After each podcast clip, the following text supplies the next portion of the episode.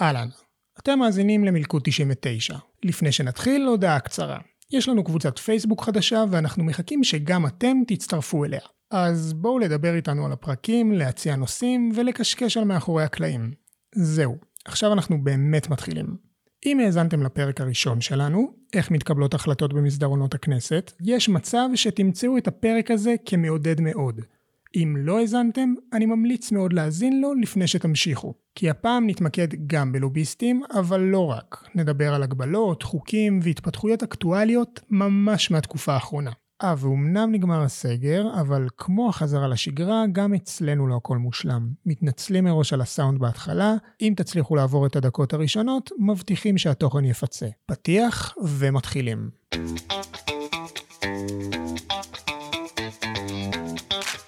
מילקוט 99, הון, שלטון ומה שביניהם.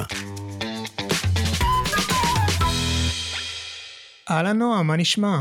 היי כרמל, מה שלומך? אה, אני בסדר גמור. איך החיים אחרי הסגר? סוף סוף אה, יצאנו. כן, יצאנו לחופשי, גם סוף הסגר להורים לילדים זה לא באמת הרגיש כמו סוף הסגר עד שהילדים חזרו למסגרות. אז uh, יותר טוב, ונקווה שימשיך ככה. כן, מהפה שלך למקבלי ההחלטות. Uh, בואי נתחיל מזה שתספרי לנו, תספרי למאזינים, uh, מי את בעצם?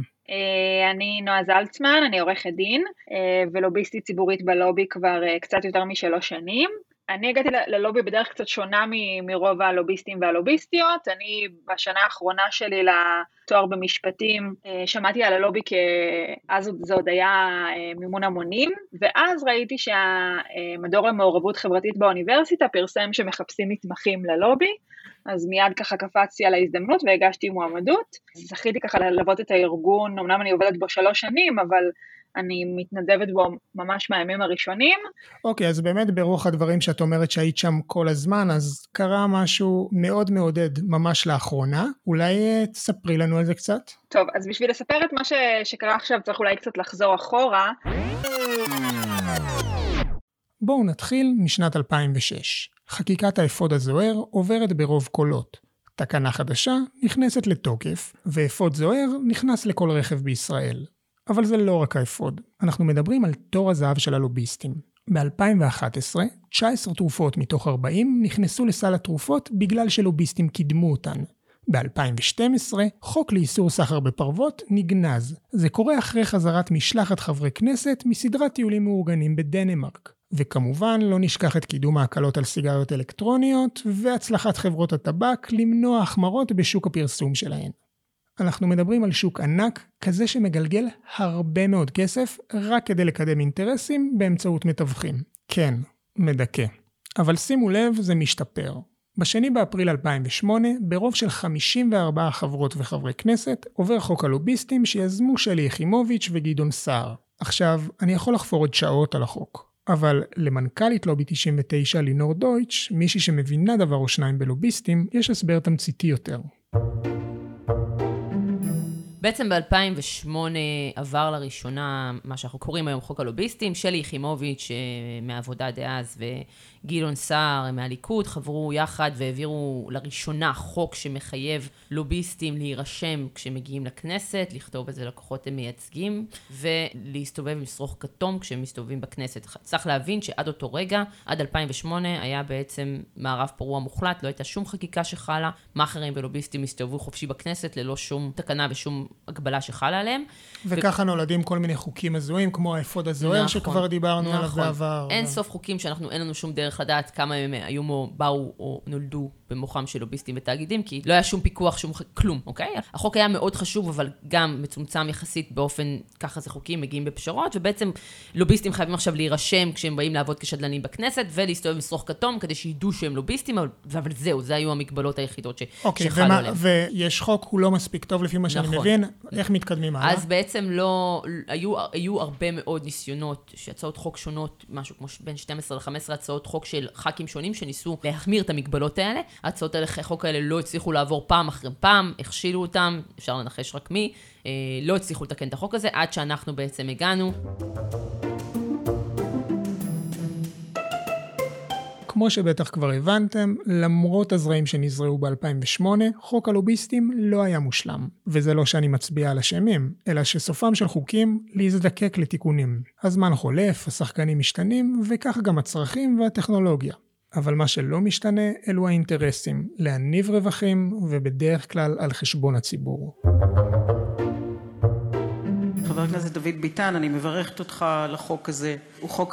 הוא באמת, אה, באופן מוזר, החוק הראשון שנחקק בעניין הלוביסטים מאז אותו חוק שחוקקנו, אה, חבר הכנסת והשר לשעבר אה, גדעון סער ואנוכי, שטיפל בסוגיה הכאובה והבעייתית הזאת, ואני מקווה שזאת רק תחילתה של הדרך, כי יש לנו עוד עבודה רבה לעשות.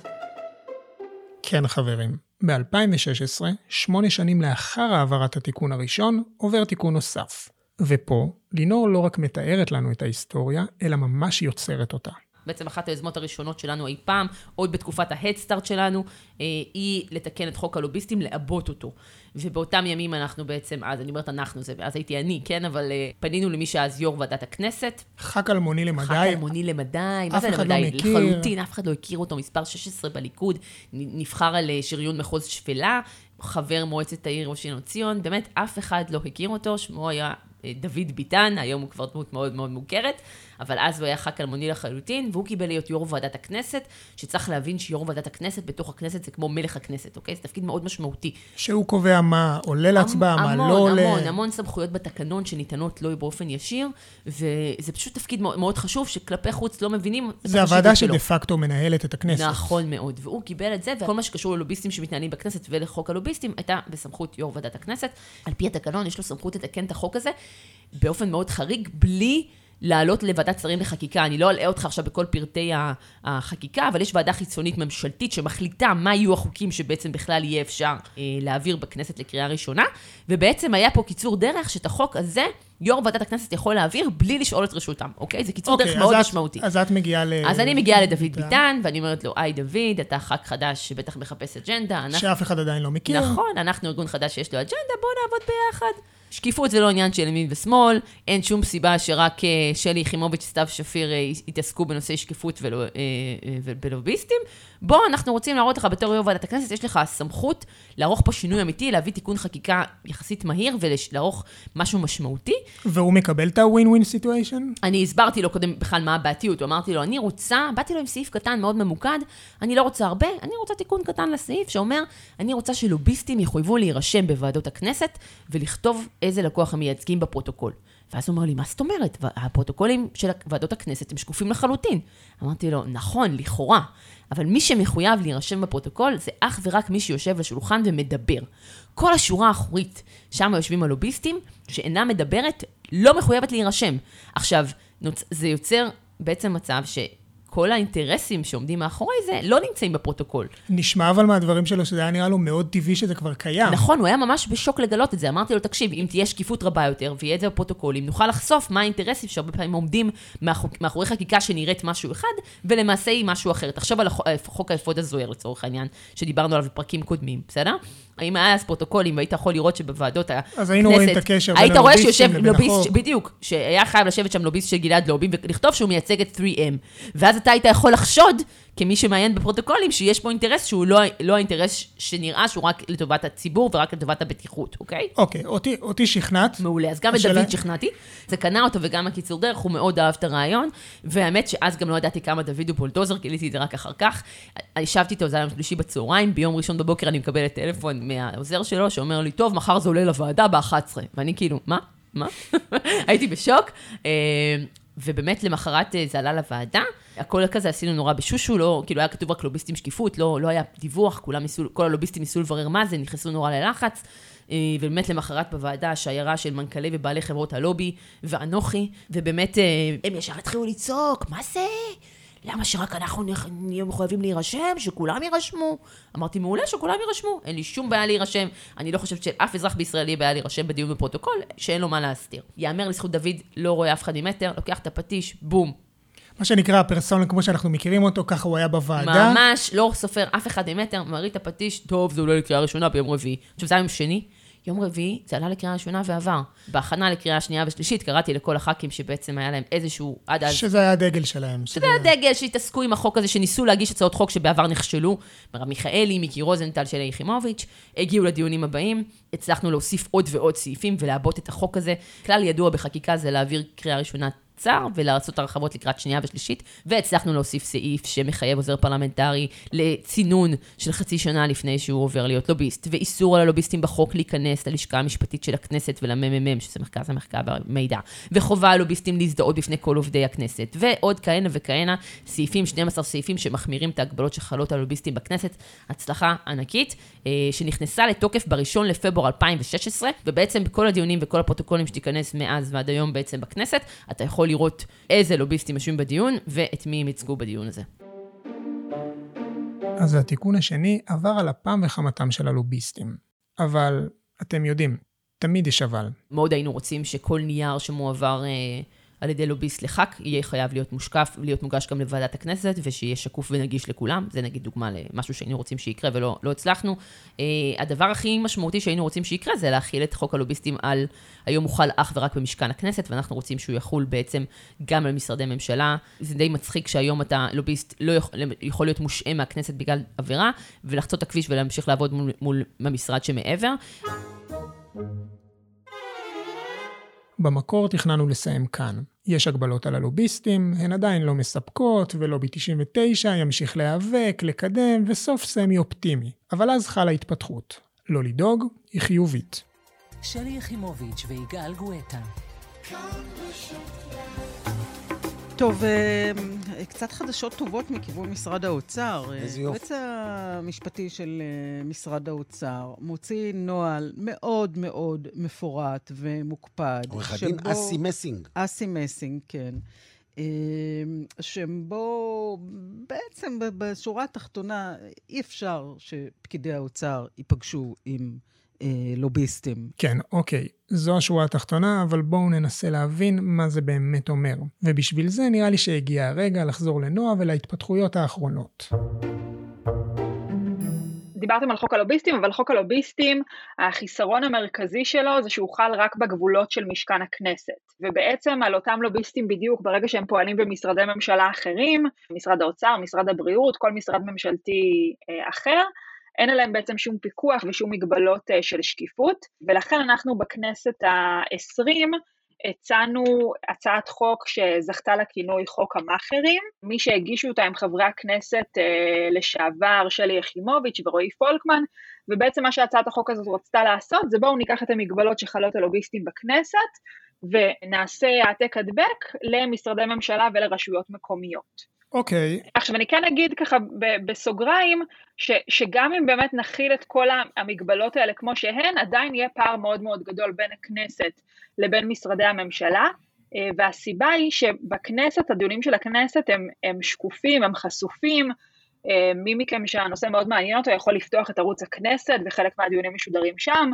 אה, מי מכם שזה עוד יותר מעניין אותו יכול, יכול להיכנס לאתר של כל ועדה בכנסת ולמעט דיונים שהם חסויים, למשל ועדת חוץ וביטחון, אז להרבה מאוד דיונים יש אה, הקלטות, גם אם הולכים שנים אחורה, להרבה מאוד דיונים יש אה, פרוטוקולים, כמעט לכולם, אה, ואפשר ממש לראות מה קורה בדיונים. ובמשרדי ממשלה, גם אם הצעת החוק שלנו הייתה מתקבלת, המצב הזה לא, לא היה נשאר זהה.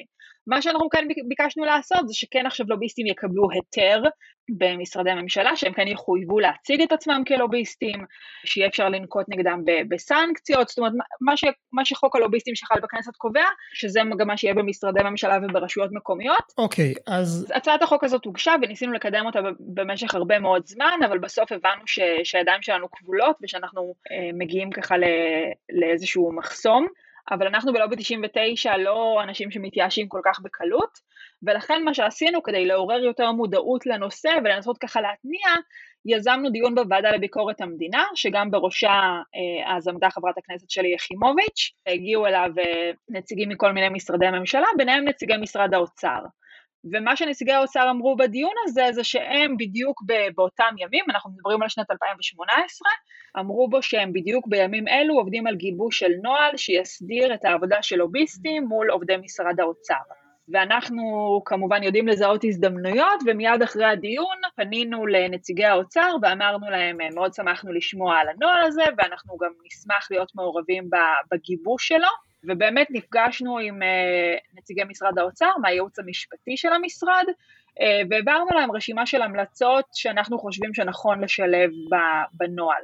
ואחת ההמלצות המרכזיות הייתה שעל כל פגישה של עובד המשרד עם לוביסט תהיה חובת דיווח לממונה על העובד או לייעוץ המשפטי, שממש העובד יהיה מחויב לדווח עם מי הוא נפגש, באיזה עניין הוא נפגש, וככה יהיה אפשר לעקוב אה, יותר טוב אחרי הקשרים האלה. וגם ברגע שעובד משרד יודע שהוא צריך לדווח, אז אולי הוא יחשוב אה, פעמיים לפני פגישות כאלה. אז אולי תספרי לנו אה, מה בעצם קרה ממש לאחרונה. ממש לאחרונה משרד האוצר פרסם נוהל בעצם הייעוץ המשפטי של משרד האוצר אה, פרסם אותו, והנוהל הזה בעצם מסדיר את העבודה של עובדי משרד האוצר עם לוביסטים. מה שהנוהל הזה קובע, הוא קובע כמה דברים, אבל אני ככה אתמקד בנקודות המרכזיות. דבר ראשון, שכל פגישה של עובד המשרד עם אה, לוביסט תתואם מראש, כולל נושא הפגישה, ושאסור לחרוג מהנושא הזה במהלך הפגישה. נגיד אני לוביסט של חברה מסחרית כלשהי, ובאתי להיפגש איתך על משהו שעוסק בנושא שלה, ועל הדרך אני מנסה להכניס עוד נושא נושא לשיחה בהקשר של לקוח אחר שלי שהוא בכלל מגיע מסקטור אחר לגמרי. נכון, אתה קצת לקחת את זה לכיוון הבא של לייצג כמה לקוחות, אז גם כשאותו לוביסט מייצג רק לקוח אחד, למשל אה, לוביסט של אה, חברת פוקס אה, שרוצה להיפגש עם עובד משרד האוצר על למשל מענק עידוד תעסוקה שחולק אחרי הסגר הראשון כדי לעודד מעסיקים להחזיר עובדים מחל"ת, אז זה הנושא היחיד שעליו אני יכולה לדבר. ואסור לי למשל להעלות את הנושא של הפטור ממע"מ על הזמנת חבילות מחו"ל. זאת אומרת, הפגישה היא תחומה לנושא אחד. שזה ממש משהו מאוד מאוד ממוקד, גם אם מדובר באותו לקוח, אסור לעסוק בתחומים שהם שונים מבחינת משרד האוצר. כן, נושא שני זה שצריך גם לדווח על הפגישה ועל התוכן שלה לממונה על העובד באופן מיידי, ואם אי אפשר אז תוך אה, שבועיים ממועד הפגישה, לספר עם מי נפגשת, באיזה נושא, האם עלו תוך כדי הפגישה עוד נושאים, שוב דיברנו על זה שזה אה, אסור, אבל יכול להיות שהיה איזשהו אירוע חריג.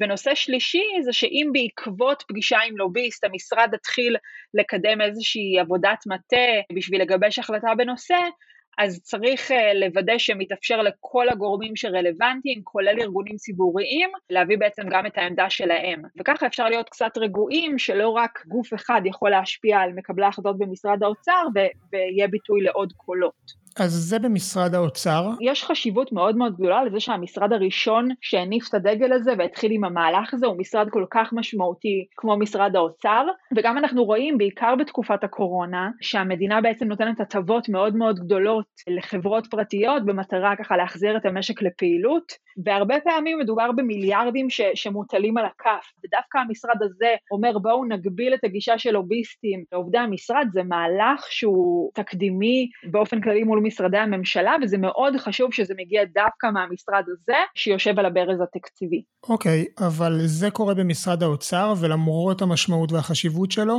מה ההיתכנות שזה בעצם ימשיך הלאה ו- ושההחלטה הזאת תמשיך בעצם להתפרס בשאר המשרדים? אז אני מניחה שאם אנחנו פשוט נעזוב את הנושא, דברים כאלה, הישגים כאלה לא, לא קורים מעצמם, וראינו גם שפה היה צריך שהנושא הזה יעלה ב- בישיבה של הכנסת, אחר כך שיפעילו לחץ ארגונים אה, חברתיים, וגם אז עברו שנתיים וחצי עד שהנוהל הזה פורסם, אז לדברים שקורים מעצמם לוקח קצת זמן, ולכן אנחנו כן רוצים לזרז את העניינים, ומיד אחרי שנודע לנו על פרסום הנוהל, אז פנינו בעצמנו ליועצים משפטיים של כל משרדי הממשלה, כל 35 אה, המשרדים האחרים, בבקשה, הנה, קחו את הנוהל של משרד האוצר, הוא מצורף פה, רק תעשו לו העתק הדבק גם למשרד שלכם.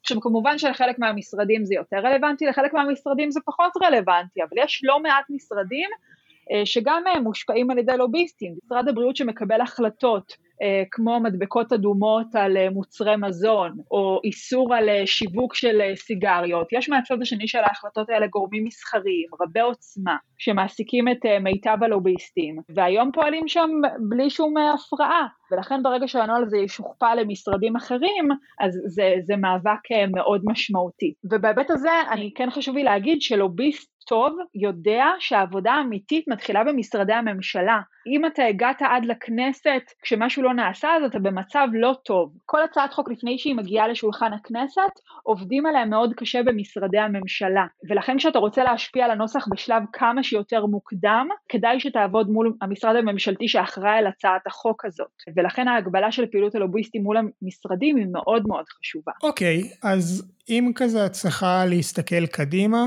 מה היית אומרת בהקשר של התחום הזה? מה היית חושבת שאפשר לעשות פה? יש הרבה דברים שאפשר לעשות כדי לפתור את הבעיה הזאת, וכמו תמיד אנחנו בלובי 99 הולכים בכמה חזיתות במקביל, למקרה שבאחת מהן יחסמו אותנו. דבר ראשון שאפשר לעשות, ואנחנו מתכוונים לעשות, זה לנסות אה, להגיש מחדש את הצעת החוק שלנו, חוק המאכערים, שתגביל בחוק פעילות של לוביסטים מול משרדי הממשלה. הדבר השני שאפשר לעשות זה לפעול מול המשרדים עצמם, מול uh, היום זה 36 משרדים ממשלתיים, לעבור משרד משרד, בדגש על המשרדים שהעבודה שלהם מול לוביסטים היא מהותית יותר, ולדאוג לזה שהנוהל הזה ייושם גם אצלם. דבר נוסף שאפשר לעשות זה אולי לנסות לשנות את הוראות המשמעת אה, שחלות על עובדי שירות המדינה, ולמשל לקבוע שאם היית בקשר עם לוביסט, בניגוד לנהלים, זה יכול להוות עבירת משמעת. כל אחד מהדברים האלה זה איזשהו כיוון אפשרי, ואנחנו פועלים בכולם אה, במקביל, מתוך איזושהי הבנה ש, שיש כוחות חזקים מאוד בצד השני, שלא רוצים שהמהלך הזה יצא לפועל.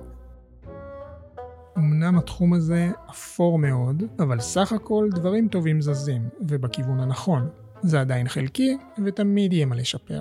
יש תיקוני חקיקה שממתינים לכנסת הבאה, יש תקדים במשרד ממשלתי, ובדיוק בשביל זה הייתי ממליץ סך הכל לשמור על אופטימיות. בינתיים, אני מזמין אתכם להיכנס לאתר האינטרנט שלנו. תמצאו שם מסמכים, סרטוני וידאו, מלא הרחבות. אם אהבתם את הפרק, אז נשמח שתפיצו אותו הלאה לחברים, משפחה, ואפשר גם לבן אדם הבא שתפגשו מעבר לכביש. חוץ מזה, עקבו, שתפו, דרגו וגם דברו איתנו. יש לנו טלגרם, קבוצת פייסבוק חדשה ואפילו מייל. הכתובת שלו היא פודקאסט שטרודל לובי 99, אור גייל. וזהו, אני הייתי כרמל נמש, ויאללה ביי.